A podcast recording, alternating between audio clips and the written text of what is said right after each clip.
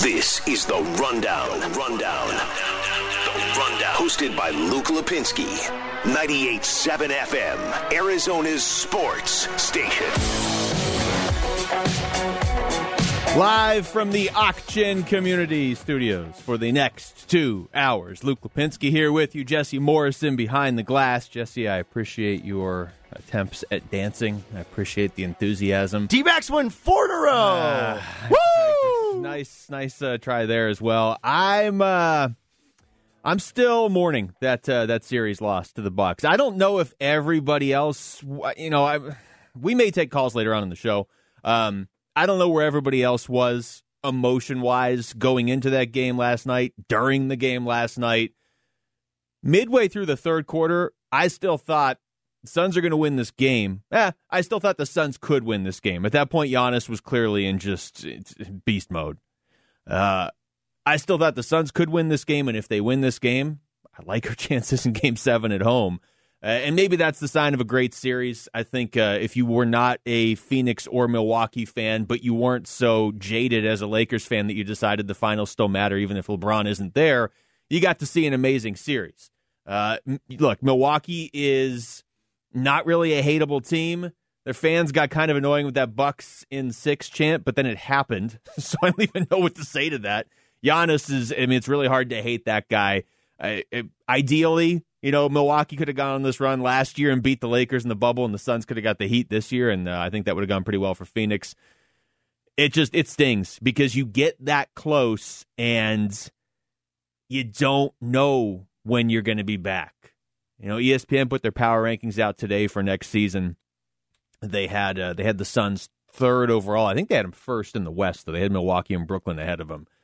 Uh, if you told me, look, you got to pick a team to get to the finals next year from the Western Conference, I, the Suns, assuming they bring back this this same group with Chris Paul and everything, I would they'd be right there at the top of my list. You've laid the foundation for something really special potentially with this team. You, for the most part, have your core set for a while. I mean, you got some paperwork you got to do on guys like Ayton and Mikal Bridges. You've got your team now has playoff experience, and and I think in a lot of ways we saw Milwaukee's playoff experience maybe be enough to push them over the top in that uh, in that final series. I mean, I don't want to overthink it. The fact that Giannis is a two-time MVP and played some of the best basketball of his career, um, that was really the deciding factor. I mean, I go back to talking about this uh, late last week.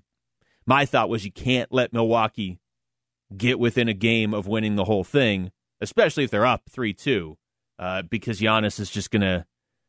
I think at the time I said, you know, you run the risk of him having a 50 point, 18 rebound game. I don't know how many rebounds he had last night, maybe I should look that up. But you just you can't let a guy like that get within one game of winning the title, especially when it's his first title. Unfortunately, it happens. Yes, he only had 14 rebounds last night. That was fine. Only 14. Uh, yeah, only 50 and 14, and, and it seemed like a block every two minutes. He was a really hungry player, too. He went and got 50 chicken nuggets from Chick fil A. Yeah. Too bad he didn't do it before the game. He probably wouldn't have been quite as effective eating 50 nuggets before the game, but. Uh, no, he would have had some more of those stomach cramps. But, but, uh, but aside from all that, I mean, it's, it's painful for the Suns. Like I said, you, you look at all the things logically that happened this season throughout these playoffs, and then even in the uh, the finals and uh, we'll certainly we'll break it down over the next two hours. We're going to talk to Kellan Olson here in about ten minutes. You look at all those things, and you're like, logically, this team should be back next year or the year after. You can't you can't necessarily guarantee that being one of the top teams puts you in the finals, though, and so that's why this hurts because you were up 2-0.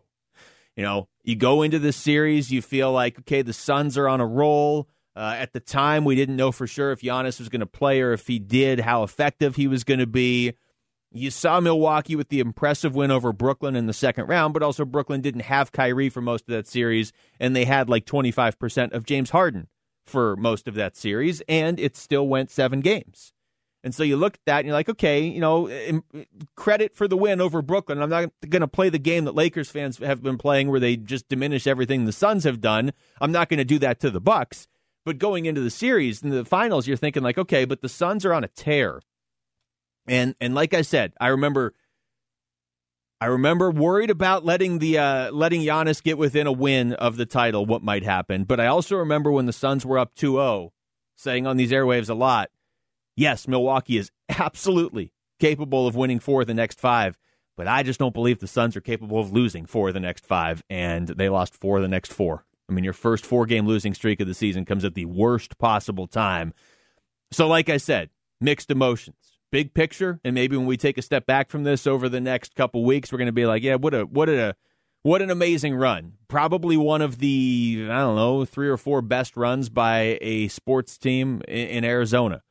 But um, what a painful finish because you were so close up 2-0 and to let it slip away it's that that's things. Because like i said there's no guarantee you get back next season. I think there's a lot of reasons though to, to to be encouraged for next season and not just next season. And we'll get into a lot of those. But right now let's uh, let's start things off with the rapid reaction. The rundown rapid reaction rapid reaction. Reacting to today's top three trending sports stories. All right, well let's uh, let's start with baseball, where the Diamondbacks have already played today, and they've already won today. Woo! Yes. Get fired up, the Diamondbacks. Let's go, D-backs. Now they're winning. They're, they're winning out. Oh, if they win out, I still don't think they'll make the playoffs. They're thirty and sixty-eight, but they have won four in a row. And I will say this: I talked. To, I remember talking to Derek Hall uh, about a week ago on the morning show, and and you know they're realistic over there. They understand that the uh, the start of this season was terrible, and, and they're just at this point, you know, they're in evaluation stage the rest of the way. The wins and losses don't matter that much, at least in terms of standings. But I remember Derek Hall saying we would like to go 500 the rest of the way. That was sort of a goal at the start of July. They were 22 and 60 at the time, and they are now what 30 and 68. So they have at this exact moment are exactly eight and eight in the month of July. Is that impressive? No, I mean you don't play baseball to be 500, but when you started the way they did, maybe this is at least a sign that these guys are still playing for Torey Lovullo. Uh, they get tomorrow off. Like I said, they won six four today over the Pirates. They swept the Pirates, and then they will be uh, in Chicago for three early starts Friday, Saturday, and Sunday.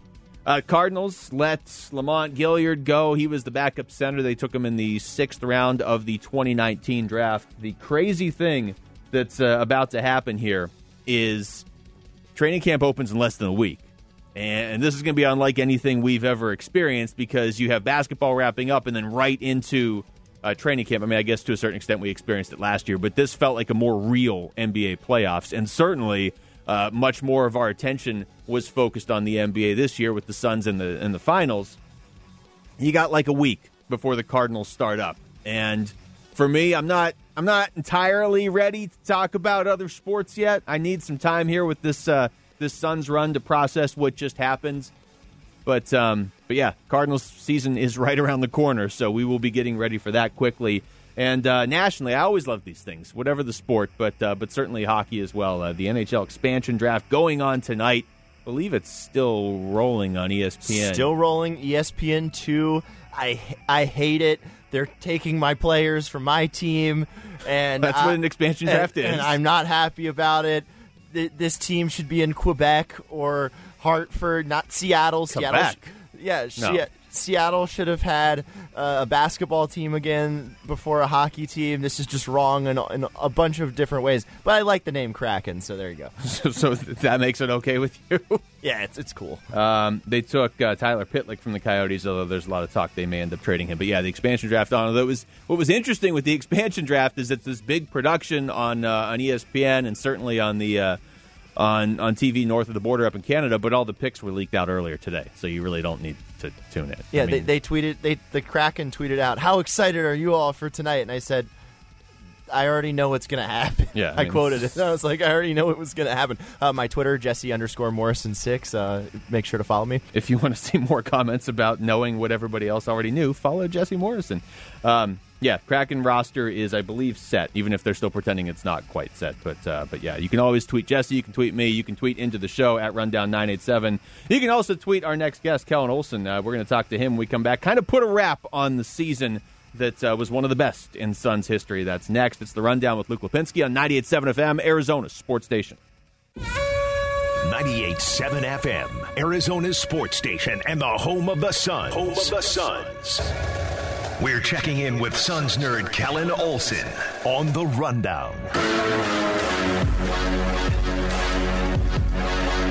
Yeah, we got to have Kellan Olson on tonight. We had him on, of course, a lot throughout the season. We've had him on a lot throughout the last few seasons. This year was obviously quite a bit different. He joins us on the Coulter Automotive Group Sports Line. So, Kellan, I will just start you off with a very broad question. Now that this season has ended, you know, ending with disappointment, but obviously quite the uh, the positive roller coaster ride. How are you feeling about this team and and what we just saw for the last six months? Yeah, really good, Luke.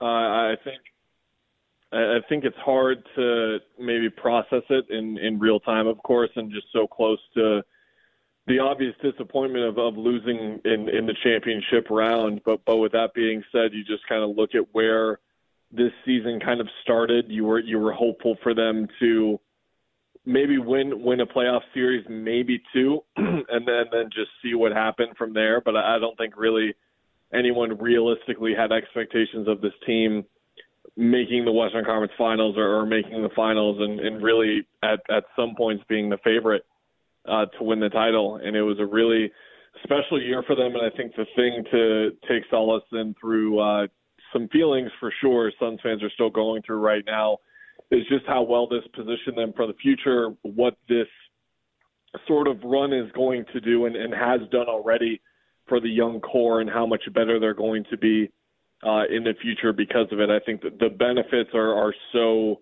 uh, large and they're not going to be able to be seen right away.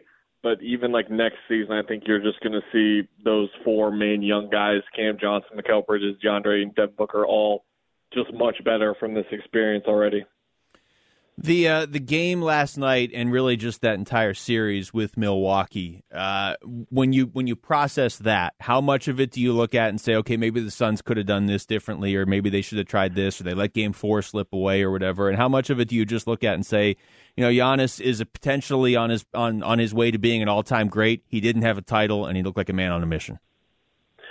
The latter, for sure. Um, Uh, I can see the former because this is a winnable series, but that's also the level of basketball that we're at where you're just not going to see any overwhelming favorites and it's not like the bucks just completely ran over the suns by any means. There were very winnable games and there were stretches in these games that could have changed the series for sure but i think the reality is that the way the bucks beat the suns kind of definitively proved they were the better team. They took what the Suns' identity was on the court, at least in terms of ball movement and just assists, high assist numbers, low turnover numbers. And the last game of the season ends with the Suns having their lowest amount of assists in a game of the regular season or the playoffs at 14, and then they have more turnovers than assists with 15. And the Bucks' defense making that happen is just a testament to how good of a team they are. And then Giannis, we could go on forever just about the statistical uh, milestones that he reached. I mean, thir- over 35 points per game in the finals. That's only been done 10, 11 times. 30 points and a half in a finals game has only been done one other time. That was Michael Jordan. He he just flat out dominated that series, and I just don't really think there was much the Suns could have done from their end to really stop him. And that's really what it comes down to. I, I know their offensive execution wasn't that great, but again, a lot of that credit goes to the Bucks defense and kind of what we talked about at the start of the series in terms of Devin Booker just had to score through Jrue Holiday and PJ Tucker, who are two of the best defenders in the league. Khris Middleton's really great. Giannis is arguably the best defensive player in the league right now. I would say that he is, honestly. And Brook Lopez made all defense a, a few years ago. It's just a really, really good defensive team, and they and they showed it talking to Kellan Olson. Uh, Kellan, Giannis made it kind of a point last night. I don't think he was going out of his way to take a shot at super teams, but he made it pretty clear like, look, I stayed here. Anybody could go play for a super team and win, is basically what he said. You look at these finals, and you had Milwaukee with guys like Giannis and Khris Middleton that had gone through the tough times there. Obviously, Devin Booker and certainly the fans here in Phoenix had gone through the tough times uh, with with the Suns. And you look at how teams like the Lakers and the Nets and the Clippers, when they had an injury, they just didn't have enough depth after that because they were trying to build super teams. Do you think in any way these playoffs maybe are are a knock, uh, maybe back in the right direction where we see teams try and do it quote the right way? I'm not sure exactly. I think that if you, it's one of those things where like, what were the Brooklyn Nets going to do? Not get James Harden, yeah. Kevin Durant, and Kyrie Irving? You know what I mean? Yeah. It's one of those situations where if it presents itself to you, you just have to do it. You really don't have another choice because if you can have that type of super team, you obviously become either the favorite to win the title or one of the two or three. And look, I I expect the Nets to come out next year and be the favorites for the title, and if they can stay healthy to win the title, it's just the collection of talent that they had there. They nearly made it happen with just one of the guys, which is Kevin Durant, who is one of those guys in the conversation among four, five, six other guys with Giannis, with LeBron as the best player in the world. So I, I think that this is how most teams have to do it anyway. But I mean, you look at what Milwaukee did, and I think one of the defining things in there is that when you have a window to win with a star with a star star player, you really need to go for it, and and they did with the Jrue Holiday trade, and they tried to with the Bogdanovich trade before that fell apart, which is a kind of a crazy twist in their season is that they were expecting to get someone like Bogdanovich who would have been a huge piece to their team and would have been so important for them in in this playoff run. They wound up not getting him, and their season and their and their uh, roster still turned out relatively okay despite that falling apart. And and this is not a way to talk about the Suns, by the way. I'm I'm just saying when you have like a missing link or two that you need, you can go grab it. And I, I don't really see that from the Suns team. There's a lot of trade talk and off-season talk of what the Suns can do should they keep the team together. I kind of think it's all bogus, really. Like they should obviously keep the team together. And for everyone looking at DeAndre or Mikal negatively after that series, they're they're young. Like this is a very young team that is going to get much better over the next three or four years. And I, I know that's not immediate results, and they have a championship window and all this kind of stuff. Like, look, if the right situation presents itself, like I said, but you're better off just building this team organically like they have already and, and seeing this through for the next five to six years, which should be a whole lot more winning. Yeah, it's a great point too. And I guess for the super team part, I was thinking more like, are we going to see less teams like Dallas or Miami structure everything with the hope that a guy like Giannis shows up? I mean, obviously, if if if, if Kevin Durant, and James Harden, and Kyrie Irving are joining your team, you're gonna you're gonna allow that to happen. Um, to your point there, though, that this team with this this young core that they have should only get better. I know I know nothing's guaranteed. I know that even if they get better, they might miss. Uh, they may not go to the finals next year. Like I said, you, you can't count on that. But when you look at this group, how specifically do you think they will improve? And how much do you think just the playoff experience going through the highs and lows is going to help them now? Because it did seem like it helped Milwaukee when we got in, into the finals and Phoenix was up 2 0. Yeah, for sure. Well, it, assuming Chris Paul is back, which seems like the most likely outcome at this point, it's going to come through internal growth first. And I think we're, I, again, I kind of already alluded to that. They are going to just be so much better from this playoff run. Those younger guys, and you look at potential improvements elsewhere. Uh, it, I, I'm not really sure exactly. I think that like another creator with the ball, even if they bring back Cam Payne, wouldn't be a terrible idea. Just you're looking up and down that guard rotation. I think Langston Galloway and E'Twaun Moore were great, and I think the Suns should want them back. But with that in mind, just grabbing someone in E'Twaun's kind of spot is like that fourth, fifth guard who can who can give you a little bit more, and that's where you can look at the draft potentially with number 29. And then, of course, like one of the talking points of the series and really the trade deadline was that backup five spot. That's again where you can look for someone on the veterans minimum. And, and a crazy reality of the situation we're now in, Luke, is we can conceivably say this is a place where a lot of guys are going to want to play. And they could get one of those marquee names that's looking to just play on the vets min for a contender and and there are a lot of backup fives out there that make a lot of sense and, and are going to in the next week or two, and the Suns should be in a really great position to get one, and they're going to need one because Dario Saric is out for most of the year. It, they know better than anyone else right now the position Jalen Smith is into play, but I really doubt you want to hedge your entire like rotation at that point just on him. So I'm sure they'll bring they'll bring in a veteran five at at, at some point, and that could, that would really help this team, obviously, because we saw size uh, took advantage of them at some points. Uh, Kellan, I know a lot of people are like, it's it's tough even here in the Valley to be mad at a guy like Giannis, and I agree. I mean, the guy deserved to win, but uh, but if you're a Suns fan, you you, you know, it's you're like, when is it our time? And I guess the flip side of that was it was really tough to watch Monty Williams in the post game presser last night. And we've talked about this a lot throughout the season. There were a lot of different guys on this team to identify with or root for.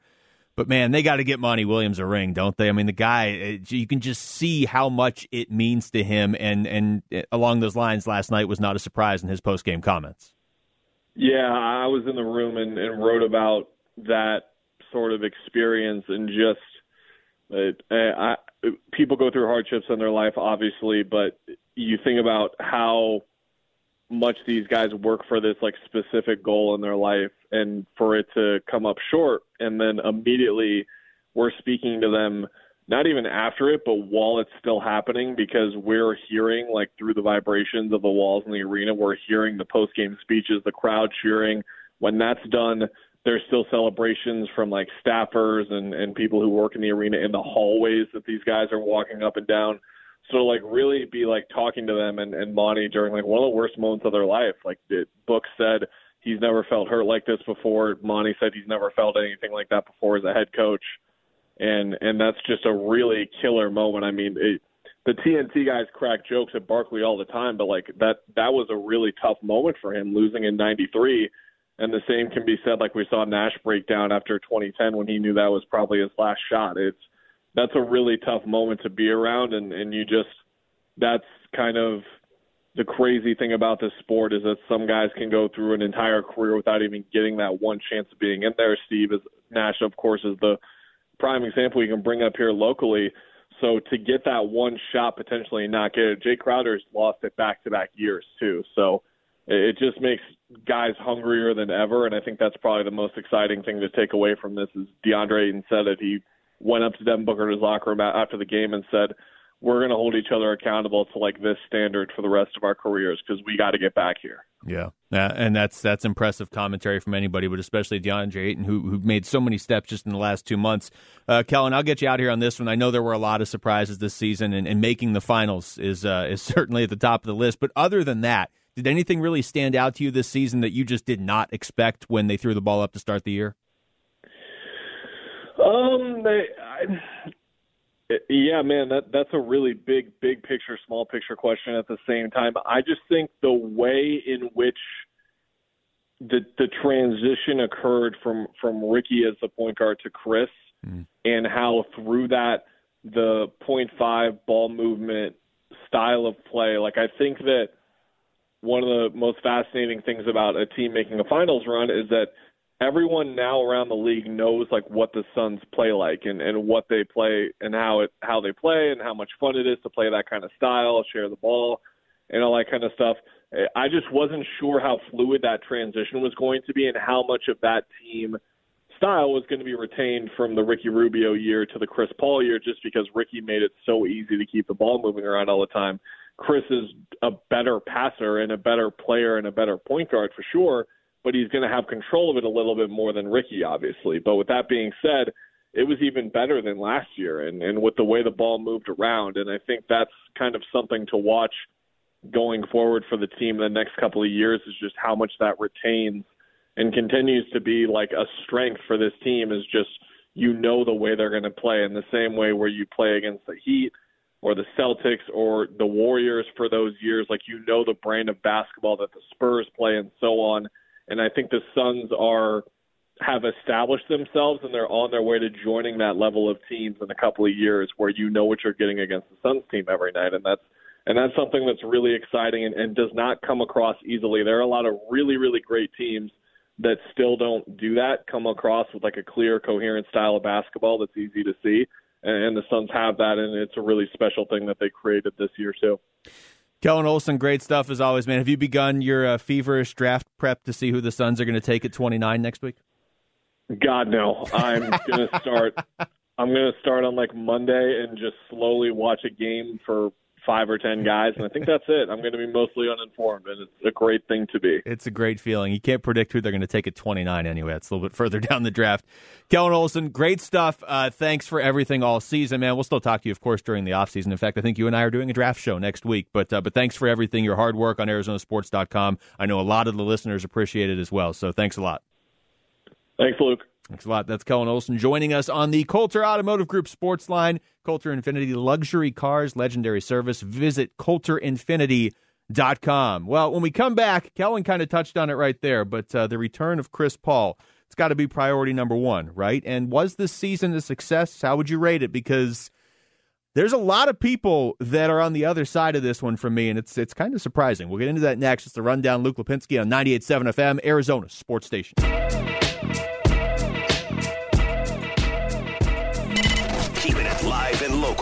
Luke Lapinski on the Rundown. 98.7 FM, Arizona's sports station. All right, Luke Lapinski back here with you. Let's uh, let's start with this, and Jesse, I will ask for your opinion on this one. The Arizona Sports poll question today is, I think, a simple one. Do you consider the Suns' season a success despite not winning the NBA title? Your options are just simply yes, nobody expected this, no, they're not champions. It's obviously a success. I'd, being yeah. being the eighth seed would have been a success. That's better than last season. Being the eighth seed would have been a success. Like it's, I just can't believe people are like, oh, that that wasn't a successful. Se-. What? Like what? I'm Well, just so confused. the uh the results and, and look i'll be honest part of me kind of likes this that the bar is has been raised but it's, it's, it is a little ridiculous. The results right now are no. 55% no they're not champions so this was not a success. 45% yes nobody expected this. Earlier in the day it was like 80-20 for no. Um look we only gave you two clear options on the Arizona Sports poll question. We're going to have a, a, story coming out on Arizona Sports where uh, the hosts all reacted with how do you how do you rate the season one to ten on that scale in terms of whether or not it was successful, and that gives you a lot more uh, room to sort of describe where it falls within the gray area. And, and, I'll just tell you, I mean, the story's not up, but, but my answer was a nine, and um, I don't really. I'll be interested to see how people have answers that aren't nine. Like when you consider how difficult it is to change the culture of a professional sports team, and then you add in the fact that it's not like you were just trying to change from being like a mid tier team to a really good team. You're talking about a team that was averaging like 22 wins a season for four years, and you flipped it. 12 months ago, the bubble hadn't even opened yet. So that 8 0 run hadn't even started 12 months ago when you look at what they've done in the last 12 months, and I understand the bubble's not part of this season, but I mean, it is a remarkable run. You get to the finals. Honestly, I'm with you. I mean, an eight seed, probably I wouldn't have considered that a, a success, although it is better than what they've done. But yeah, it's better than last season. Like anything, it's better that than last better ten than last- seasons. Yeah, it's better than anything in the last ten seasons. So even making the playoffs this year was a success. If they had lost in the first round of the Lakers, it would have been unfortunate, but it would have been losing to LeBron James, and you can understand that they, they far exceeded expectations, and I, I think people need to understand that and not get so caught up in the moment. Well, I think I think people that are answering that it wasn't a success are definitely getting caught up in you know the moment like oh my gosh we should have won. And i understand that but you got to take a step back and just be like wait a minute.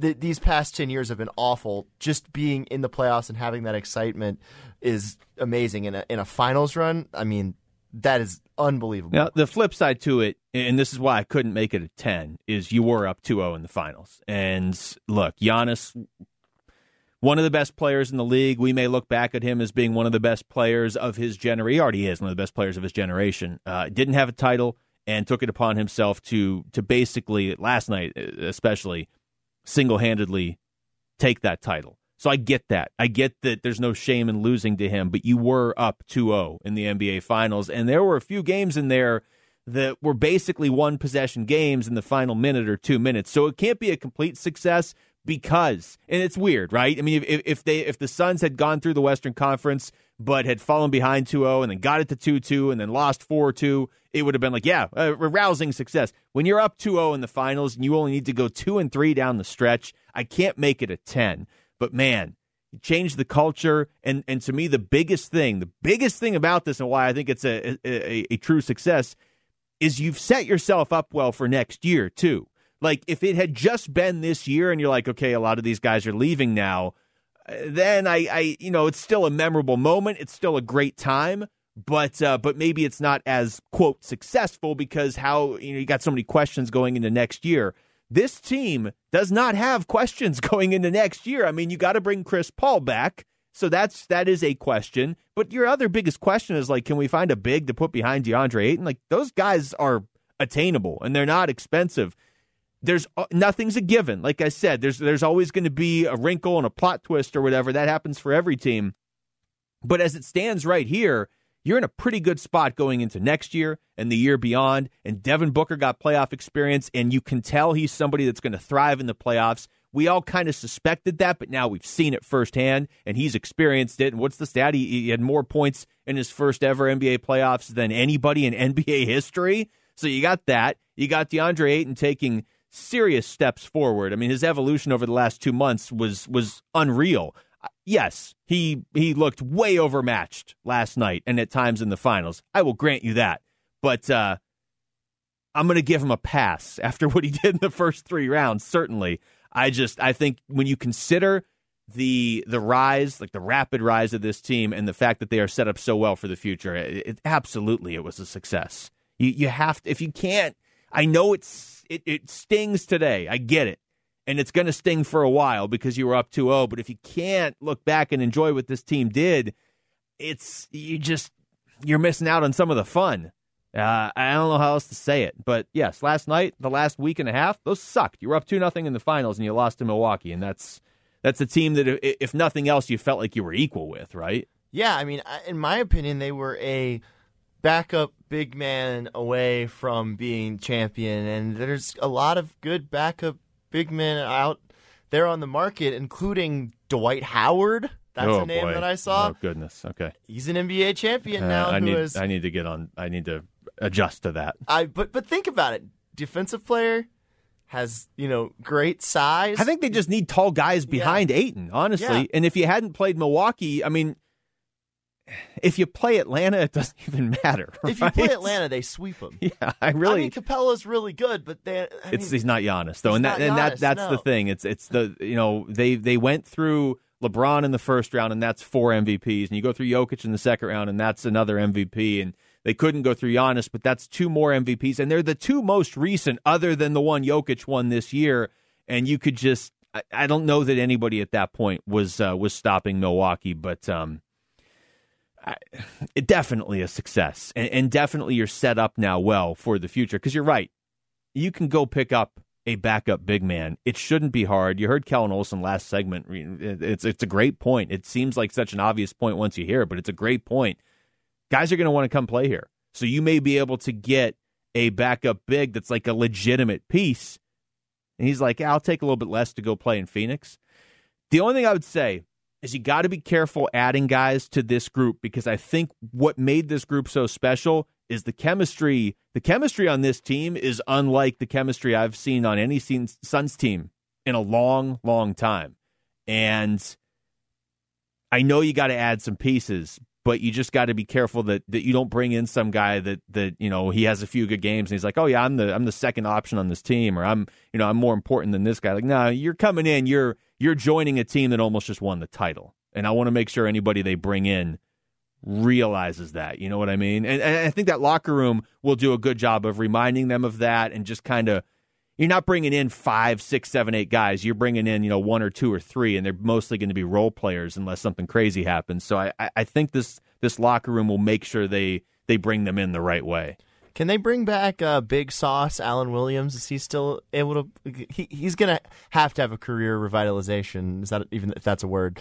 Uh, you know, at some point, and, and you know, he's a big Suns guy. Just just bring him back. I mean, he provides some size. You know, well, his name is Big Sauce, so I guess you yeah, can't. Big Sauce. Bring him back. you can't get that name He was at like big. the playoff run the whole time. Might as well just sign him for a vet minimum, see what he can do. Uh, that's uh, I, I like. I don't think they don't have to make any big additions. You gotta obviously got to bring Chris Paul back, and we'll get more into that. I mean, they throughout the might have to make some big additions if it's Sauce.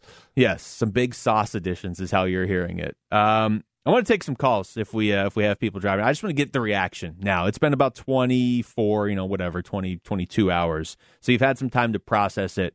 Uh, 602-260-9870 if you want to call in next segment here. Just kind of give us your thoughts on where you are with this.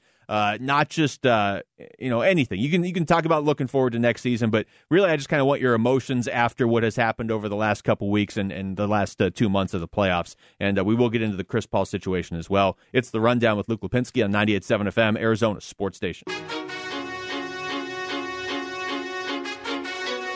It's The Rundown with Luke Lapinski. 98.7 FM, Arizona's sports station.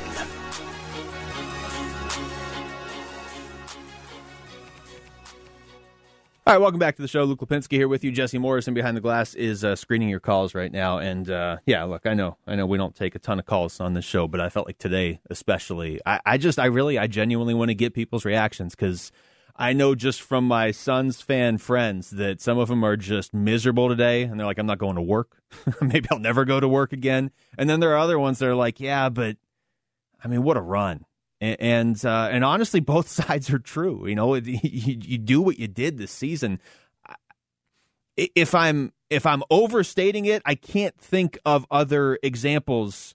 Like I'm not trying to exaggerate here. I really think this is one of the I don't know four or five best runs in Arizona sports history this season. It was one of the most enjoyable seasons at a time when I feel like our city and our state needed something to captivate us and bring it all to, uh, together. And, you know, it absolutely did that. But at the same time, losing four in a row for the first time all season to close out the year is just brutal.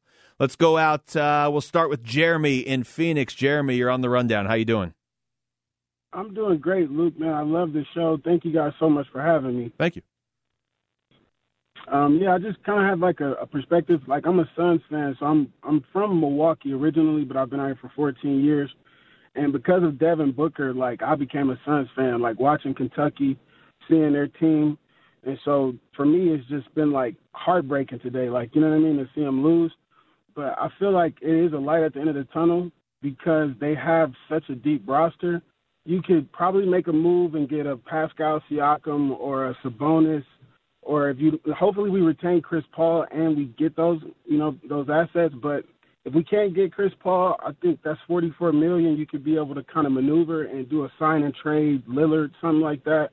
But I mean, hopefully moving forward, we can keep our core, man, because I feel like we can make it back to the finals. We just need to add a bigger piece, a bigger body that can handle a Giannis or somebody, Anthony Davis. We really need to be able to shore that up, and we'll be fine. We'll be, you know, winning a ring next year.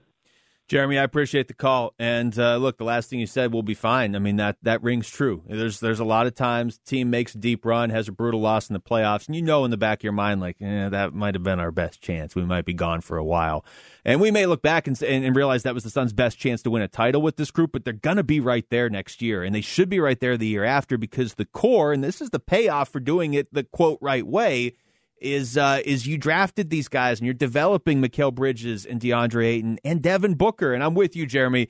It was brutal. At the end of that game, there were a couple couple scenes that were like, ah, this is this is tough. This is tough to take.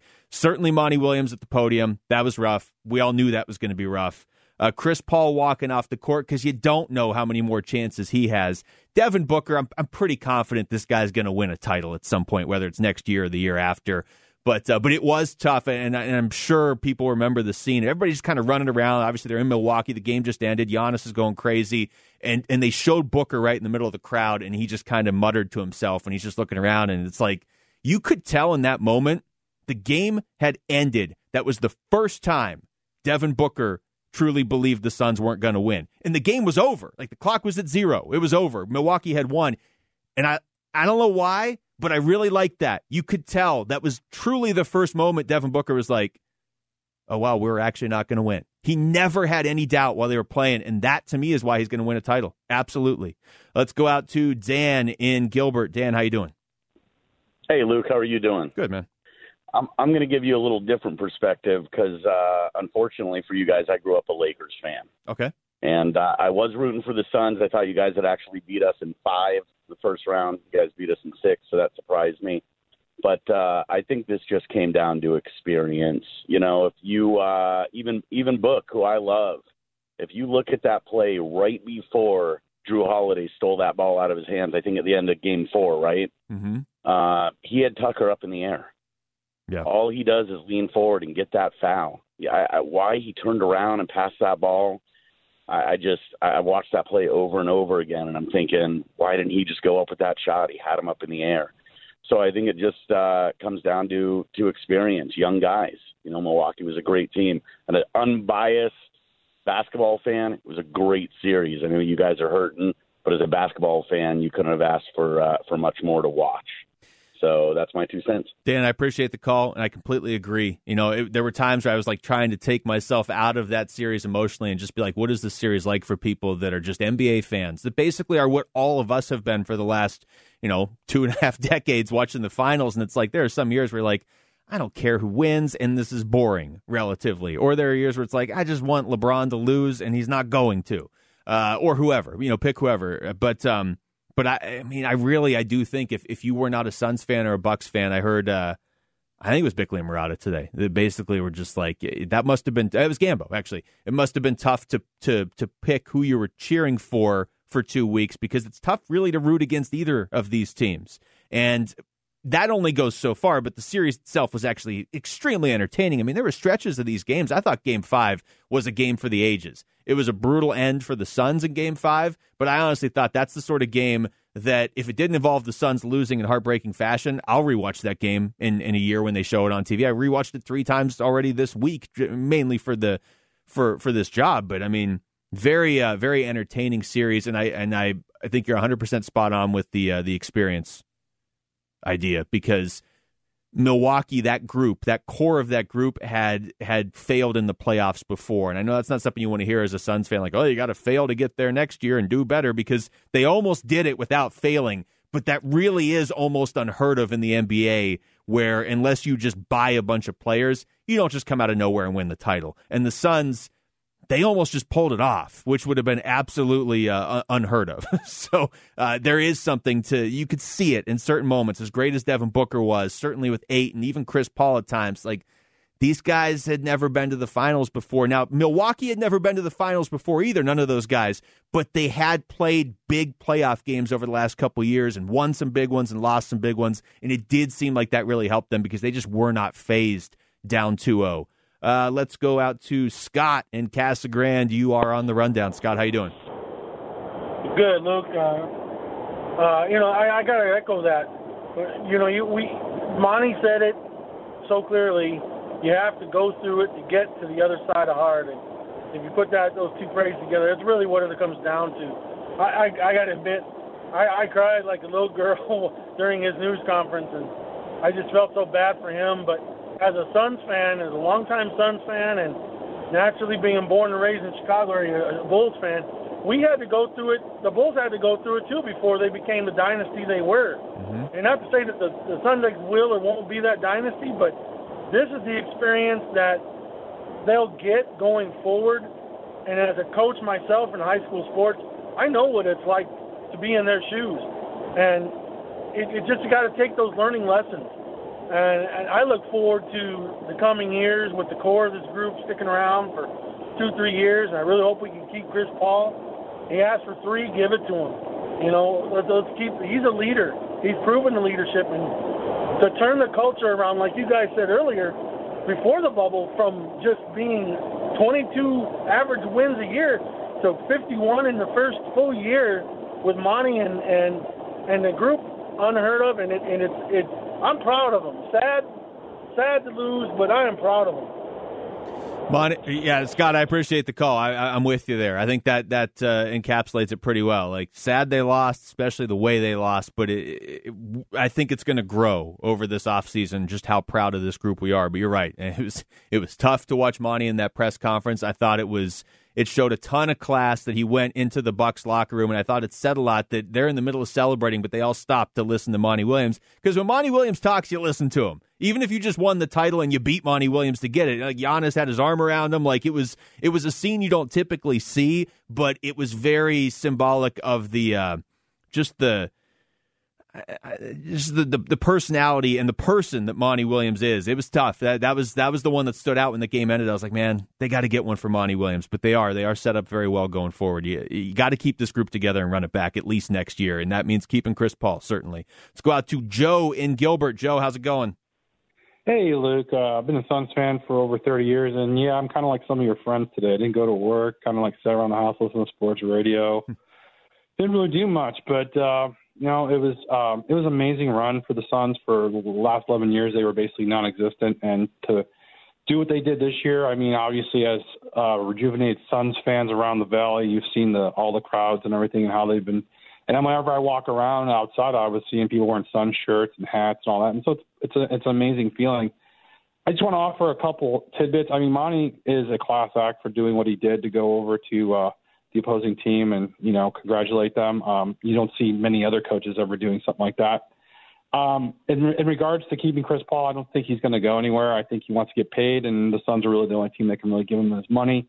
Um, I think he really likes this group too. I think it's a young group that he can kind of like bark in their ear, and they actually take that negative feedback and become a better team for it. Um, I think the Suns need two things. You got to try to retain, retain Cameron Payne or get a find another backup point guard that can play 15 to 20 minutes next year because I think we need to put Chris Paul on a load management type of deal where he just only plays like 30 minutes a game. Maybe some games he sits on a back to back. And maybe get a big guy like Richaun Holmes or Portis or someone who can, you know, back up or possibly play the, you know, the four spot um, if we need to go big against another team because obviously we weren't able to do that. I love Jae Crowder; he's a great player and he's a tough guy, but I mean, he's just a little too tiny sometimes against these bigger guys who are seven foot. Hey, thanks a lot for taking my call, and uh, go Suns next year. All right, Joe, I appreciate it. Yeah, it, it was. It was certainly like you just you drive around and you just see like t-shirt stands up, and you just see people wearing Valley jerseys, and it just like it was. We all know how sports can bring an entire city or a state or a community together, but especially with everything that happened over the last year, it was great to see that. It was it was a really nice reminder and then also, when you consider the Suns hadn't been in the playoffs in over a decade, uh, it was um, it was well deserved and a long time coming. And uh, wow, Bobby Portis, can you imagine if he was on the Suns next year? I don't know. I don't know if I'd be able to handle that one, but uh, but yeah, I agree. You got to you got to you got to back up Ayton because Milwaukee really really uh, highlighted the fact that you had some uh, some depth issues in the in the front court, and uh, you got to bring back Chris Paul. You got to make sure. I- I'm interested to see what it looks like. You bring back Chris Paul next year, and and he doesn't have to he doesn't have to start with a new team and take you know a couple weeks to kind of get in the flow, and everybody gets in the flow around him. He just comes back with the same team next year. That'd be nice.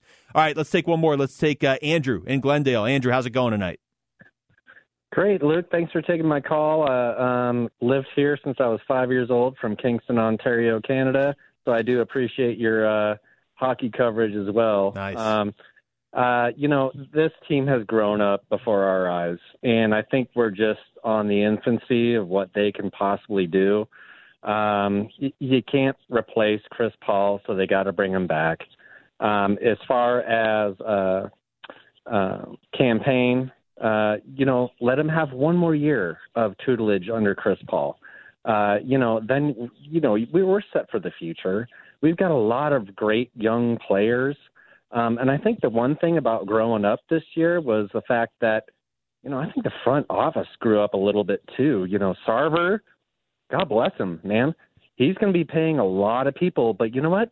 He stayed out of his lane and he didn't do the Jerry Jones thing like he had in the past. And I, you know, I applaud him for doing that.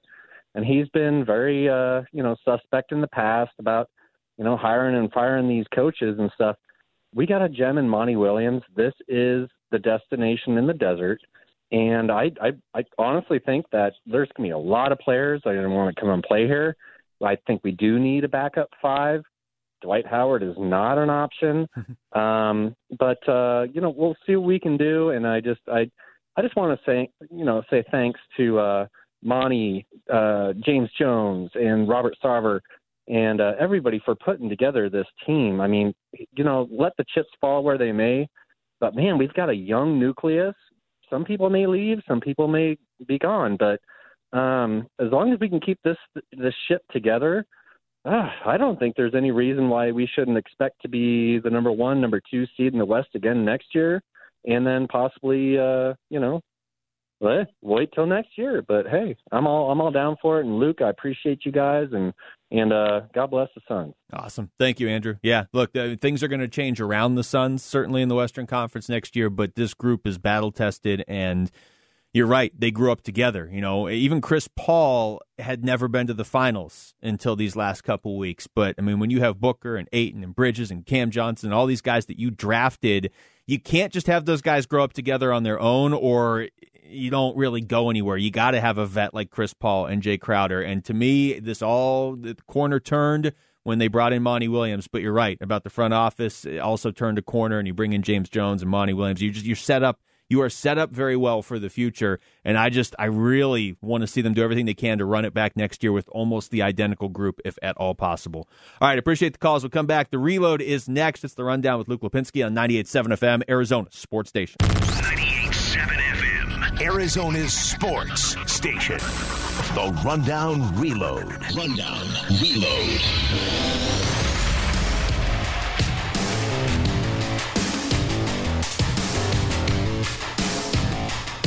Hour number two of the show, live from the Auction Community Studio. Luke Lapinski here with you. Jesse Morrison behind the glass, and Jesse Morrison is going to bring us the reload right now. Jesse? All right, Luke. So, of course, the Sun season ends with four straight losses in the NBA Finals to the Milwaukee Bucks. The Bucks are the 2021 NBA champions. What? They are? Yes. I didn't sign off on that. I didn't either. Okay. And yet here it is. Do you like Giannis? Yeah, that's tough not to like him. He could have beat somebody else, but that's fine. Like last year, but whatever. Yeah, you know. Win it in the bubble. Yeah. Um, yeah, look, the season eh, it ends with four straight losses. That's the first time that's happened all year. I hate that stat. And you could kind of see it coming together. And that was one of those stats that like there were a couple times in the playoffs where it was like, okay, well the Suns are great on the road or you know, the Suns haven't lost 3 in a row in a long time. When it got to the point where they were down 3-2, that the they haven't lost four in a row stat was one that I just wasn't I wasn't going to say anywhere because it was just like one of those things you don't even want to put that out there in the universe. Uh, and as it turned out, me not saying that was not enough to uh, to affect the title. So I guess uh, maybe there's a lesson there. But um, yeah, that's that's rough for the first time to lose four in a row, and it's the last four games of the season. Very bittersweet uh, playoff run for the Suns. Again, I think the further we get away from it, the more we're going to look at it and be like, man, that was that was pretty awesome. That was it was memorable.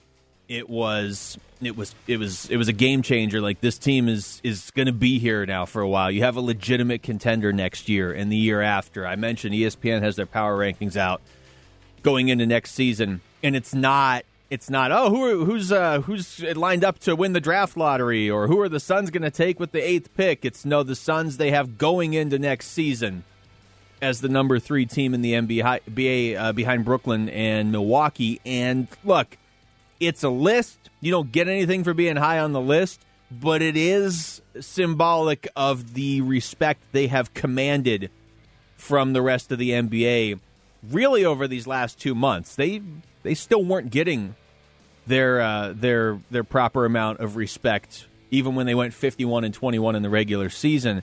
But when you do it in the playoffs, that changes everything. And when you do it, when you go through the Lakers and you go through the team in Denver with the uh, with the MVP, and you go through the Clippers, and that Clippers team was a nasty team, and uh, and you you play a just a highly entertaining series, and you win a few games against the Bucks. Like they the the Suns have made their mark. Devin Booker's getting respect nationally. Pretty sure he's going to be an All Star next year. Like you you start to see the shift of at the start of the year nationally it was oh yeah the Suns they haven't done anything in a while and uh, that's that's Chris Paul. That's where he went right? To by the end of the year it's like yeah that's dangerous team. They almost just won the title and they're going to be back in uh, in serious contention next year. So like I said big picture it'll get better. Last night was rough. The last couple days were rough because you could kind of sense once Milwaukee went up three two that Milwaukee was going to be tough to beat two straight. But um, like I said even even early fourth quarter last night, I genuinely thought eh, they could certainly win this game, and if they do, like the Suns' chances at home in Game Seven. So that's uh, you get that close, it hurts, but it's certainly a good sign of what you've been able to accomplish. All right, Luke. Our next story, the Diamondbacks. This is a little more positive, unless you're someone that wants them to lose. You know, for draft purposes, tankathon. You know those people.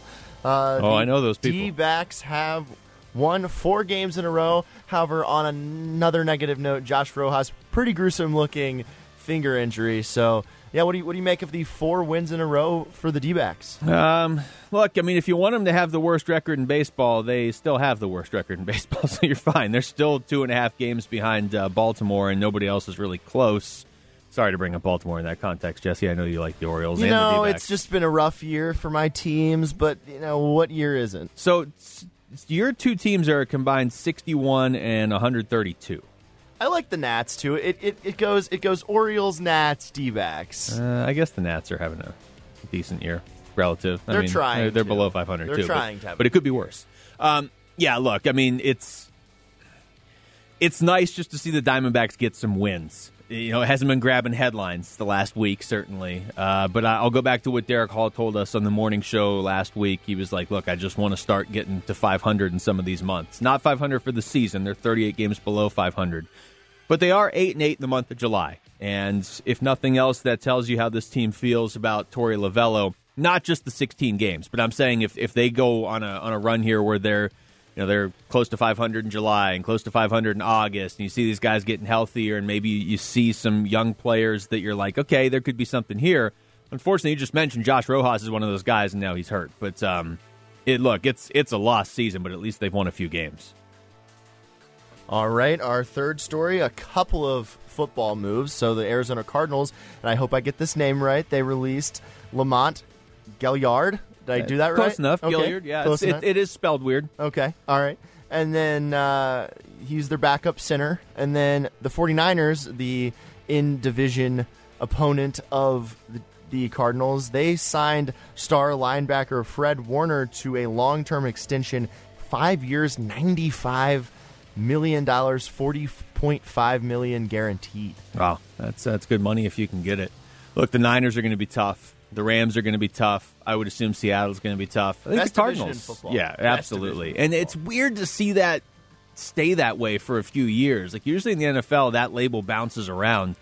Uh, and for the Cardinals, I mean that's not a huge move. Obviously, with Gilliard, he was the sixth round pick two years ago. I, I do remember in that 2019 draft, they were kind of like, yeah, we may have got somebody here late, but apparent, uh, apparently not. But to me, the story is um, training camp opens in six days. I'm not even sure if I'm emotionally ready to process oh, I'm that so yet. Excited! I'm so ready for football. Uh, honestly, I'm still I- in basketball mode. I really love- am. I love the NBA. Basketball is one of my favorite sports. I like it probably more than football, but I feel like we've been watching NBA basketball for like a year straight. We have. I, I know yeah, there was an, the teams I know in the there was an finals. off season, but like there was preseason like right away, and then like right after the bubble ended, there was college basketball, and I you know I'm just I'm tapped out on basketball for now. Uh, I mean I'll, I'll I love the WNBA, so I'll watch that, but like I I am not like NBA basketball. I'm ready for NFL football. I'm ready for Sundays. I'm ready to just chill back. I'm ready for Saturdays too. I tell you, college football is the one I'm really. That's gonna when when the season starts, especially with everything kind of hanging over ASU and the fact the Pac-12 didn't even really play last year.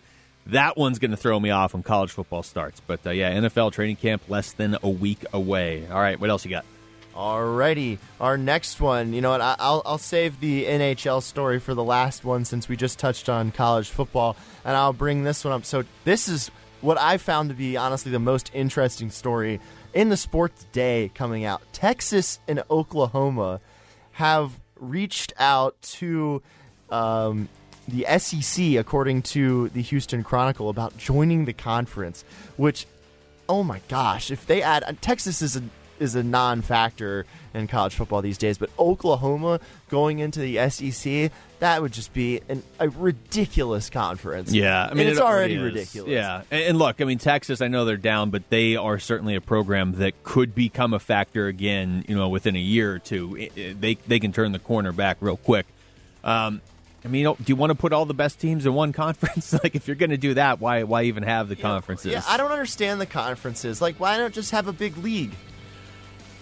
I, there's a lot. We could do a six-hour show on things I would do differently if I ran college football. We should do that. You know what? You know what, Luke? When when college football season comes around, Yeah. we should just have like an hour, or you know, maybe maybe maybe the whole show just what we I- would change about college football. we won't get could. to all of it. It's only a Yeah, two-hour show, know, but but I know, I'm but I'm try. I'm totally try. I'm open to to getting through a little bit of it. Yeah, we can try. Uh, have expanded playoffs. Um, if a They're on team's their way. They're on undefeated, their way. uh, you, uh, undefeated teams make the playoffs, and then if they're frauds, they'll just get embarrassed in the first round, and that's fine. But at least Dame. give them a chance. Yeah, whatever. I mean, Central Florida, like whether you think they were that good or not. Let them go there, and if they're not that good, they will be embarrassed. But uh, there's a lot I would change. But yeah, that was a that was an interesting story today. All right, and our final story, I kind of teased it a little bit. The National Hockey League has expanded to the wrong city, and Not they- the wrong city. It's definitely the right city. no, no, Quebec, Hartford, dude, Quebec. Quebec Yeah, had the their Nordiques. team. Bring the Nordiques back. Yeah, wow, that's Seattle needs the Sonics back. Not not a hockey team.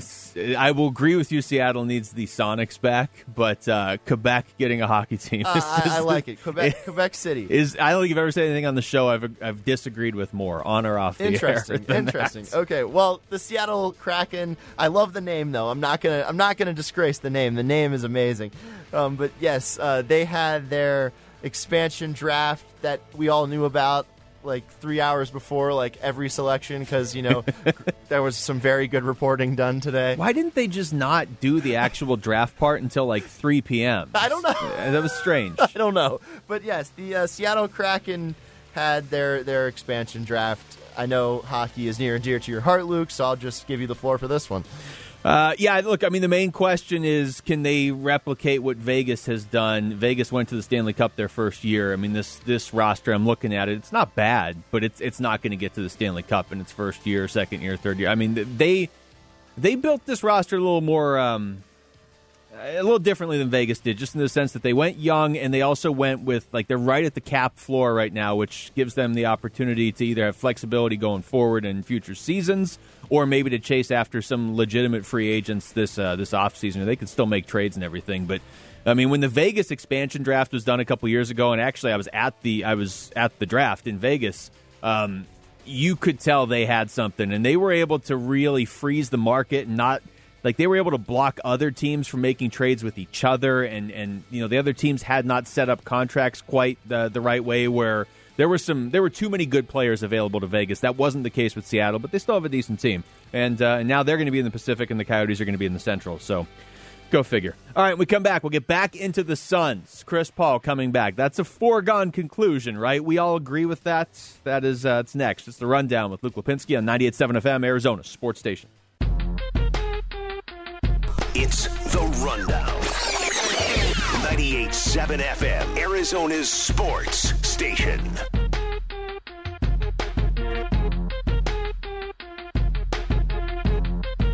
Well, it didn't take long after the game last night for Magic Johnson to start tweeting that Chris Paul should join his buddy LeBron in LA. Uh, look, I know Magic's just looking out for the Lakers. I don't fault him for that. We're going to hear a lot of this stuff in the uh, at least in the coming week. But um, if Chris Paul wanted to go to the Lakers, he would have gone to the Lakers last year. I just appreciated Magic, you know, not just tweeting, "Congrats to the Bucks for winning the championship." Giannis had 40 or 50 points and they, you know how Magic just does those just It's like some headlines. It's just like a headline. It's not like any insight, but you know, I appreciated him like giving a take on Twitter. It's it's a you know a change up, even though I, I don't want him to. I don't want Chris Paul to go to the no, Lakers. I, I look, I, I just don't think he's going to. I mean, money wise, he, they can't pay him. Now I understand they could get creative and move some guys around. Gambo uh, on their show today, Gambo was saying he feels like usually when Gambo says stuff like this, he's got an inside track on on at least what a team is trying to do, especially with the Lakers. And he said, um, you know, look for them to to go hard after Kyle Lowry or Russell Westbrook, which I don't really want Russell Westbrook in in LA with the Lakers either. But whatever, you can't you can't do anything about LA getting better or worse. LA has to do something to get better because they were pretty well exposed behind LeBron and Anthony Davis this season. Not just in the series with the Suns, but like they barely made the playoffs when those two guys weren't playing. So they're going to do something. But they're not getting Chris Paul.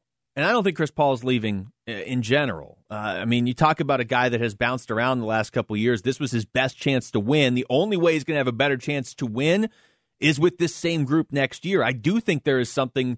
If I were Chris Paul, I'd be like, wait a minute, yeah, I, you tell me I get to play with the team I just helped take to the finals, and I get to start next season with the same team. I don't got to teach everybody how to play around me, and I don't have to learn to play around everybody else from game one next season. There's no adjustment period. We're just going. And they've got Monty Williams. And I already know I get along with Devin Booker. And we had one of the callers that, you know, said it before. I think that's a pretty good point. Like Chris Paul can can be a little abrasive at times, but it works with this group. It may not work when you go somewhere else. I don't think he wants to go anywhere else, to be honest. But um, It's going to be a topic of discussion. We knew that was going to be the case. This is Jay Williams this morning. He was asked if Chris Paul will be coming back to Phoenix. Obviously, Jay Williams doesn't know, but here's his opinion. I don't know if we'll see CP3 back in a Phoenix Suns jersey next year. You we you talk about super teams. If you're sitting there and if you're CP3, you've done everything you needed to do the last two years between OKC and now the Phoenix Suns. You've gotten this team to the NBA championship. You know, do you take this opportunity at 37 if you sign an extension somewhere else? Is that extension in LA? Is that extension with LeBron James and Anthony Davis, your twilight years, your last chance to do it? If you're going to ride a horse, if you're going to be with a guy that can make everybody else better and still implement your strategy when you can, is that LeBron James and the Los Angeles Lakers? The only problem with that, and I understand, I understand making the connection of like, look, Chris Paul and LeBron have been friends since pre NBA. Like those guys are tight. LeBron was at the game the other night, and whether you think that was to promote Space Jam 2 or it was to cheer on Chris Paul, either way, he was there. Although he was tweeting about how good Lon- Giannis uh, looked last night, so I, I don't know. Maybe he just enjoys basketball. I get the connection. Chris Paul could go play with LeBron. He could go play in LA where his family is. Uh, I, I, get all that stuff. And in years past, I would I would have been a little more worried. Like, okay, you know, it's a bet. Are the Lakers really a more likely title contender next year than the Phoenix Suns? If you're Chris Paul, no, but and they aren't, right? No, are you Chris Paul too? That was the, the timing of that answer. I wasn't even ready for that. no, uh, but he, here's what here's what concerns me and also kind of excites me. So, what concerns me is the fact that Chris Paul is such big friends with LeBron. Yeah. It's been well documented. And Carmelo Anthony, also a free agent. But he was also friends with LeBron going into last season, yes, too. Yes. But, you know, the Lakers were not going to break up that, bring in Chris Paul. There was no need to do that. So, you know, but that, that kind of uh, that kind of concerns me is just his friendship with LeBron, the fact that he lives in LA, and the fact that Carmelo Anthony would sign with the Lakers on you know a veteran's minimum because those guys have always talked about playing with each other and i know they wanted to do it when, when d wade was still around but you know i think that those three guys would potentially pair up. However la is only a six hour drive and you know with chris paul's money he can fly there on first class yeah, it's easily. like an hour flight. it's like an hour flight. And then you know he probably wants to run it back with this team. And i don't know he might take the one year and just take the 44 million and play one more year. And then if it, if it doesn't work out then he goes to the lakers but you know i, I think i think he's going to come back but the lakers thing does concern me for those reasons that I just stated, and the Knicks are not happening. It, no, the Knicks. I mean, if we made a list of all the players the Knicks blogs claim they were in on, it would be literally every player in the NBA, and none of them have joined that team. Um, I'd be more worried about this if either the Suns weren't good. Obviously, then it's like, okay, well, he's running out of time to win a title. He's he's going to go somewhere if they weren't good. Like if they if they missed the playoffs this year or something, or if they even if they got in, in the first round of the playoffs and got bounced, like that's an improvement for the team over the last decade. That's not an improvement for Chris Paul. They went to the NBA Finals and they got as close as you can get without actually winning, which to me, in a weird way, locks you in even more if you're Chris Paul. Because had they won, I also could see the like, okay, it's only an hour flight, but I'm tired of doing it. Look, I won the title here with Phoenix. I'm going to love this place forever. This is where I got my first ring, maybe my only ring. But maybe, and I still would think he'd come back and try and defend it at that point. But but it, had they won the series, I would I'd be a little more worried about him leaving than what just happened. He's the reason, not the only reason, but he was the driving force that we saw this team go from winning 20 games, 22, 24, 19. You know, last year he wasn't there for the bubble, but prior to the bubble, they were like lining up for a pretty high pick again. And uh, he's the driving force that pushed them from probably going to be a, a, contender for a play-in round, maybe you know, maybe a six seed to like, uh, yeah, they're in the they're in the NBA Finals, and there's no way he likes how it ended. How could you? Uh, this is Chris Paul after the game last night talking about this Suns group. We grew all season long. You know what I mean? Especially starting out the way we did. Um, nobody probably expected us to be where we are except for us. You know, but excuse me, it's it is what it is. You know, like I said, all season long with our team, ain't no moral victories. Yeah, more uh, more here from Chris Paul on uh, on how how much this one's going to sting. I mean, I, will take some time and think about that, but right now, uh, you're just trying to figure out what you could have did more. You know, it's tough. Um, great group of guys, hell of a season, but um, this one gonna hurt for a while. He just means too much to this group. It's not just his production on the court. It's, I mean, you listen to DeAndre Ayton talk about Chris Paul, and it's like, I mean, he said like bringing him in was the best thing that's ever going to happen to me in my career. Like that's that's not something you say lightly.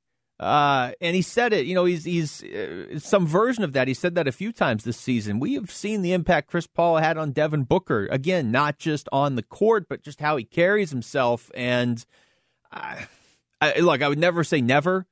I just, I don't think it'd be the right move for Chris Paul. I mean, I understand if he wants to to opt out and and say to the Suns, look, I just took you guys to the finals instead of one year at 44 million or whatever. Give me three years and we'll, you know, I'll take less money per year, but overall I want more guaranteed money. I look, I get that.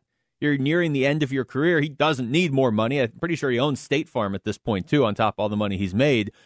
But I understand it's a business.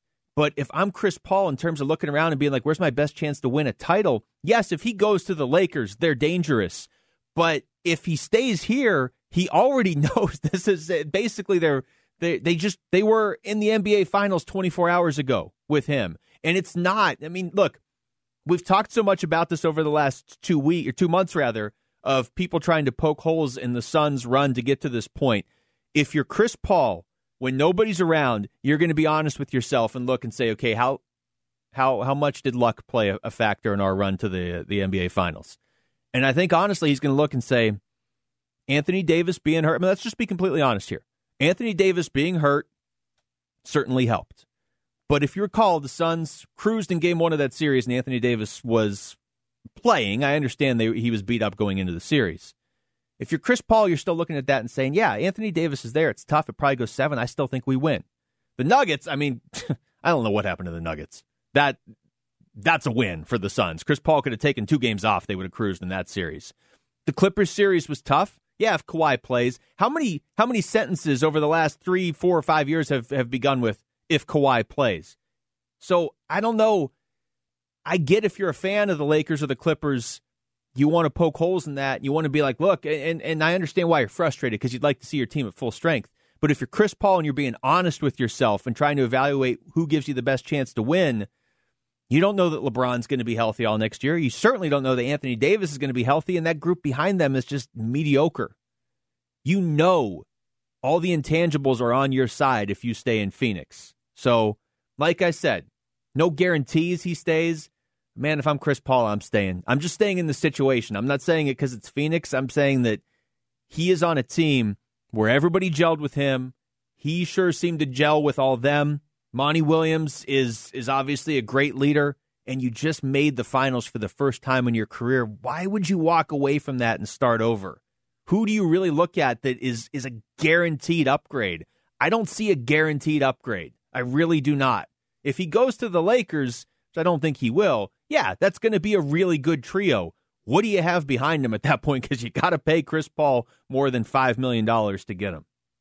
All right, when we come back, we will hear from uh, Michael Wilbon, get his thoughts on the NBA Finals. Always has good insight on uh, on basketball, and specifically, he's got some ties to Phoenix as well. So his thoughts on what happened last night. That's next. It's the rundown with Luke Lapinski on 98.7 FM, Arizona Sports Station.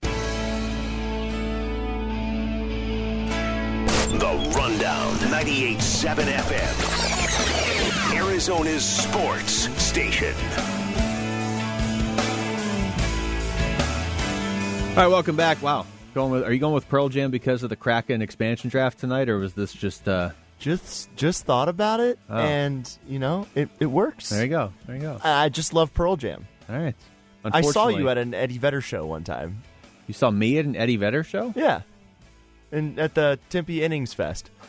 I was at that. Yeah, we did not talk at that. I didn't. We didn't know I, each other. I didn't know if you knew who I was. I was an intern at the time. I just remember that show being very dark and outside, and Eddie Vedder was um, he was Eddie Vedder. Oh, it, it was a phenomenal show. It was. It was, it was a very good yeah. show. I've only ever actually seen him that one time and then Pearl Jam once. Yeah, which so is, is we're crazy. tying each other back. I don't know what I was going to say. Just, was- just go ahead. That was that was a few years ago too. I yeah, think it was. Yeah, Um, it all it all comes back full circle. Full circle. That's what I meant to say. Full There circle in the final uh, final hour of the show. Uh, Michael Wilbon was on with Bickley and Marotta this afternoon. Of course, uh, Michael Wilbon of Pardon the Interruption, of uh, of all of the ESPN basketball coverage over the last, I mean, decades, and uh, but certainly has ties to the uh, the Valley as well. So, you know, he's not like out there openly cheering for the Suns, but you know, he kind of has a soft spot in his heart for the Phoenix Suns. He was on this afternoon. Here's part of that interview. The great Michael Wilbon from ESPN joins us here on the Coulter Automotive Group Sports Line. All right, so now, so now you, as a uh, Phoenix resident and as a Suns fan and as a huge basketball fan, what are your emotions? What are you reconciling out of this series? Well, I, you know what? I did it fairly quickly last night. Um, I had a hour and a half ride home from Milwaukee to my apartment in Chicago, and uh, I, I texted with a lot of people, coaches uh, included, uh, even some current coaches. Um, and look, the the one thing I was worried about at 2-0 in the series in the finals, 2-0 Suns, they hadn't suffered enough. I mean, you look at the history of the NBA, they're suffering. They- Okay, so Magic didn't suffer because he won as a rookie, and Tim Duncan won in his second year. That's it. That's the list. Mm-hmm. Everybody else, Michael Jordan, seven years suffering. When remember when he fell on that ball and he held onto it and he sobbed openly. I mean, you know, and this is LeBron. LeBron took that jersey off, walking back into the tunnel when he lost. You know, in his fifth or sixth year. You don't. This is not a worst to first sport. It's not like you retool, you get two free agent pitchers, and then you win the next year, or you sign a quarterback and you get a couple of linemen and you go from worst to no, no, no, no, no. It's not that. And the Suns hadn't suffered enough. Chris Paul has suffered enough, but the but the team had not suffered enough. And at 2-0, I was like, you know what? This is too, this is going too easy. They won three straight against the Lakers. They won nine straight overall. They swept Denver. They, you know, Kawhi was injured. I don't, I, I don't see any asterisk. Chris has been injured in series. Nobody said that that series winner needed an asterisk. Yeah. But it was just like, you know, this has gone too swimmingly. Um, and then they lost the game that, that changed the series. They lost game four. Game four changed the series. Game four, they win game four, they're winning the series. But they didn't. And it just, it, they, they just could not find the, the, the level of play they had found earlier in the playoffs. And Milwaukee's a better team. The Suns, the Suns are too small. They can't, they, they could not control, not even control, they couldn't even hold their own on the rebounding. They turned the ball over. They were weak with the ball. I didn't really understand that, but they were weak with the ball. The turnovers, uh, not being able to rebound, not being able to keep Milwaukee off the offensive boards. And the best player in, in the series is Giannis Antetokounmpo. What happens in the NBA when you have the best player? You win. You win. Win. Yeah. Period. Giannis wasn't the best player two years ago when they played against Toronto. Kawhi Leonard was the best player. Um, and so this is what happened. They they met a team that was better. Um, I never thought the Sarge thing would hurt them as much as it did, but it did. Because just, just not that he's going to go out there and score 20, he's not. But people people aren't subtle enough to understand sort of Sarge's. They they needed fouls, they needed physicality, they needed somebody to lean on you. I mean, Shaq once told me that he knew that if he leaned on somebody for like two or three games, by the game four, that person was tired. Yeah. And so they wore the Suns down physically, um, and they played the way they should have played the whole postseason. It, Milwaukee finally did that. They got the best player in the series, and the Suns players, other than Chris Paul, they hadn't learned enough. They hadn't suffered enough. They hadn't. And they'll, they'll disagree with that. They'll say he's crazy, and I'll just offer up history. No, you're right. Yeah, I'll offer up history. All the great players. Look at Kevin Durant. Look at LeBron. They had to change teams. Mm-hmm. They had to leave town to go somewhere because the suffering was so great and link up with somebody to help them win. Um, Dwyane Wade is almost an exception, but Dwyane Wade had a rib injury in a game seven against Detroit, and he lost that game. He had to come back the next year and win the conference finals. This is, you know, Jerry West. Jerry West lost like seven times to the Celtics. Jerry West won one. He won one title. Mm-hmm. And so the Suns had a, a slightly narrowly open window to win Game Four and get a three-one lead. And maybe they maybe they still wouldn't have won. Maybe Giannis, you know, would have still had those great games. Giannis had Giannis had a 50, man. well, you, you lead me where I'm going, Michael. Yeah. Is even with all those things, I think you're bringing up great points on suffering. I think the Suns were weak with the ball. I think you're right on all that stuff. But it still took like three doses of historic basketball for the Bucks to get by. If you go to Game Four, the block by Giannis. I mean, the stats on that. Nobody's done that ever in that situation. In Game Five. The Bucks shoot seventy percent for half the game, historic stuff. And then last night, what you said, Giannis was well, he was Superman He's last great. night. He's great. And they, it was still a two possession game, Yeah. and he scored 50. I mean, and they had suffered. You t- Giannis has suffered. I was at that Toronto series. They were up two nothing in the Toronto series and had to win game three and lost game three either either in overtime or double overtime to Toronto. And uh, Milwaukee did. And so, you know, the Suns didn't do anything wrong. I understand the, the anguish that I, I understand that I can't feel it. I, I've never had that ex- circumstance in, in competition, in professional competition. I understand exactly what Chris Paul was saying. I understood exactly why Monty was the way he was. I admire those guys. I love those guys for the humanity they showed, um, and yet being gracious in, the, in, in, in live time. I like them even more than I like them already, and I like them plenty, both of them. That's good. Michael, let me ask And you if this. anybody, if anybody in Phoenix, if I was manning the radio, the, the phone calls today, and anybody acted, I one of my dear and close friends who knows about competition at a high, a high level, Robbie Petty, because he played golf at University of North Carolina, and I was just lecturing him in a text, "Hey, shut up." You hear that, Jared? Shut up. Much more competition than I'll ever understand. Again, because he played Division One golf, and he can, you know, he can still go out and shoot 65. And I, I said to him, if somebody had told you on Christmas Day the Suns would get to the finals, you would have said what? no way. Yeah, you you, you would say no way. Right. That's right. They Yeah. they did something. They had a mag. They're one of the few teams that can have a magical season and still having lost at the end of it. It's still a magical season. No one had this. No one had this. If anybody says they had this, they're a liar. Mm-hmm. The Suns played brilliantly, except for they, they they ran out of it. They ran out of gas. And when I say they ran out of gas, I don't mm. mean they got physically tired. I mean another team that it really should be their time. It, it should be Milwaukee's time. I totally agree. Totally agree. And Giannis was uh, he, this was old school, like you and I grew up indoctrinated in in the NBA. One dude putting a team and a city on his back up to the top of the mountain. Now let me ask you about Chris Paul because it took about nine seconds after last night for Magic to start tweeting and luring him to Los Angeles. I told you that. I told you guys that two weeks ago. You did. You did. Tell us where you think this is going. I don't know. I don't know, and I'm I'm glad I didn't ask Chris. I want plausible deniability. I, I don't know. I don't know where it's going. I have not talked to him about that. Uh, don't know. Don't know. I mean, I got you you, and I totally respect that. So then, tell me about Giannis putting that team on his back. That is that not? Isn't it's this one exactly? of the all-time. It's one of the all-time three games. Look, nobody nobody can do it six or seven. Nobody's ever done it six or seven. Not LeBron, not Michael, not Magic, not Wilt, not Russell, not nobody's played. They've all had a game in there or two games, more than one. They've had a couple of games where you know they get a C, and then the other games they play so brilliantly. You look at it. I mean, Giannis. Giannis, the the only game that wasn't an A plus was Game One when he was coming off Yeah. a knee injury that he thought would keep him out for a year. Giannis was great. Now, I'm ranking the Magic game of 42 15 and 7 against Philly in Philly in, repl- in, in, in, in replacement of uh, Kareem when, when, again, Magic was a rookie 42 15 and 7. That's the greatest closeout game I've ever seen. Yeah. That's the greatest closeout game there'll ever be. In my lifetime, at least.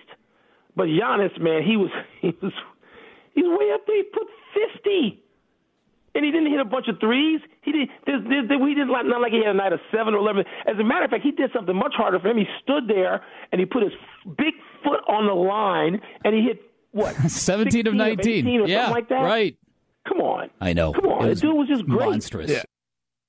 Yeah, well, uh, Giannis goes 17 and 19 from the free throw line. That's not a great sign. There's literally nothing you can do at that point. And when he gets ahead of steam coming down the court and he kind of gets it in his mind, he's putting the ball in the hoop for two points. Yeah, it's tough to stop him in that regard, too. Uh, he's one of the best I've seen in a long time at doing that. but he's horrible at the free throw line. And he wasn't horrible at the free throw line like, oh, this series or oh, you know, these playoffs, the pressure got to him, or oh, this season. No, he's been bad at the free throw line since he got into the NBA, but not last night. 17 of 19. What do you say after the game? He's like, yeah, well, I guess I finally made them when they count. Uh, yeah, you did.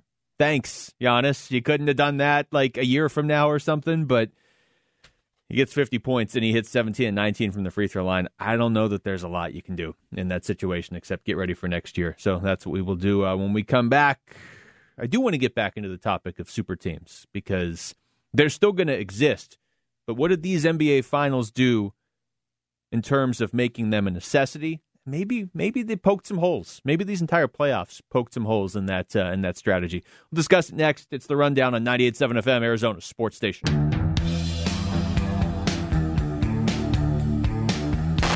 It's The Rundown, hosted by Luke Lapinski. Luke, I am your father. 98.7 FM, Arizona's sports station. That was like my whole childhood right there. Nirvana playing and people uh, quoting Star Wars to me.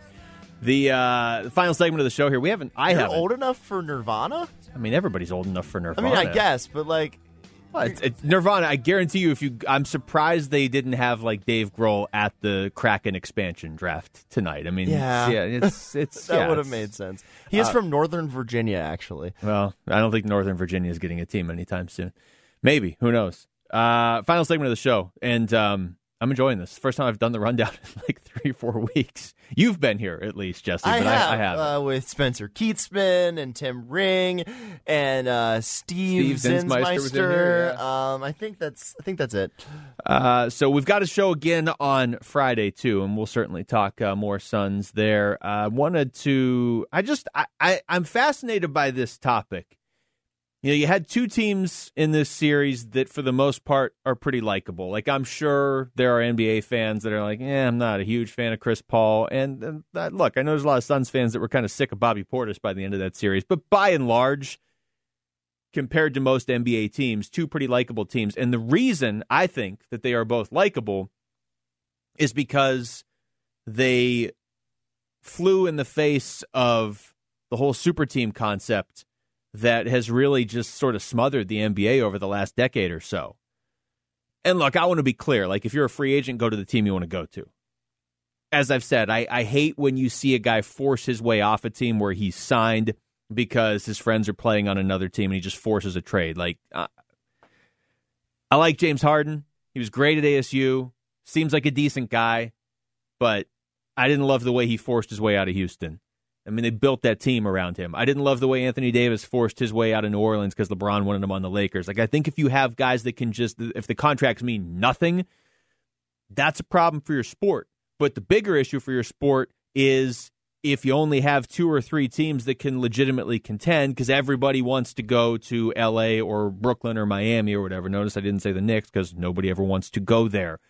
Uh, and and I don't think that's going to change. Like we talked to Kellan Olson in the first hour, and he made a, a, a very uh, just a great point of like, if Kevin Durant and Kyrie decide they want to come play for your team, and they're going to bring James Harden, you're going to take them.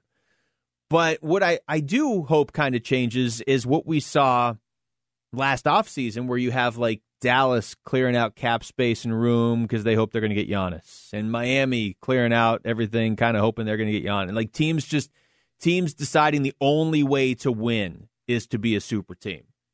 And I think maybe that's the point. I don't want that to be the only way you can win because then it really only is a couple teams that can do it. This season you saw the Suns get there and you saw the Bucks get there and those are two teams that are basically built with their own draft picks for the most part. You make trades and stuff, but you are you're you're essentially either draft picks or guys nobody else wanted.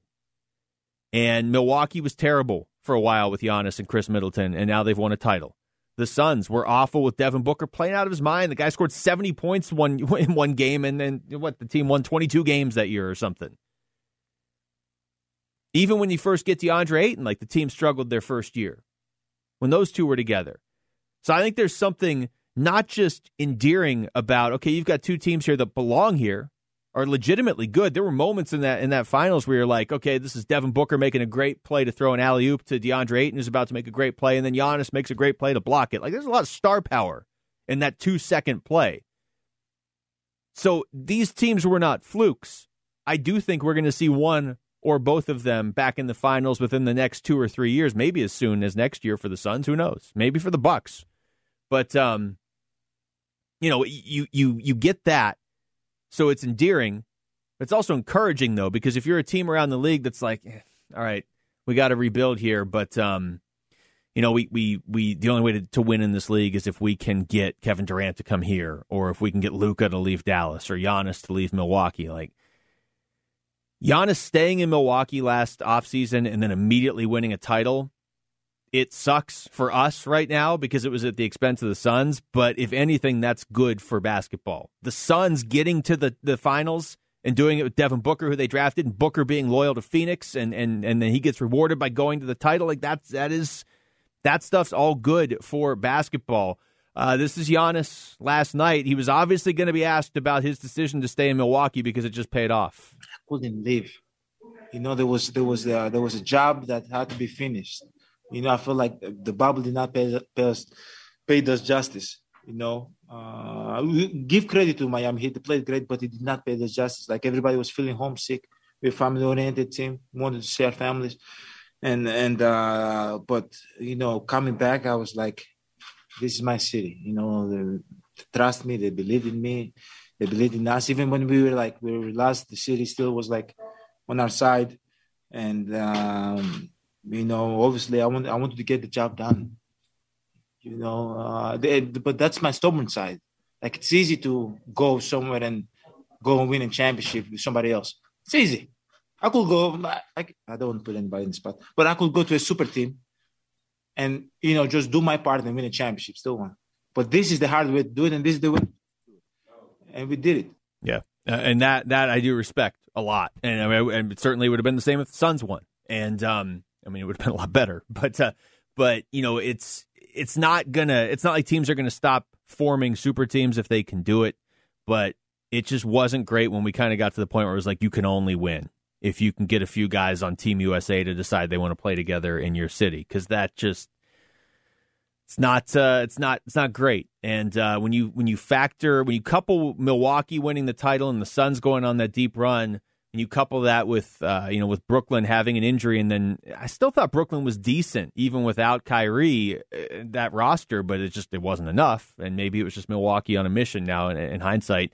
Uh, we saw the Lakers once Anthony Davis went down, like the guys they had to lean on. That's not a good team.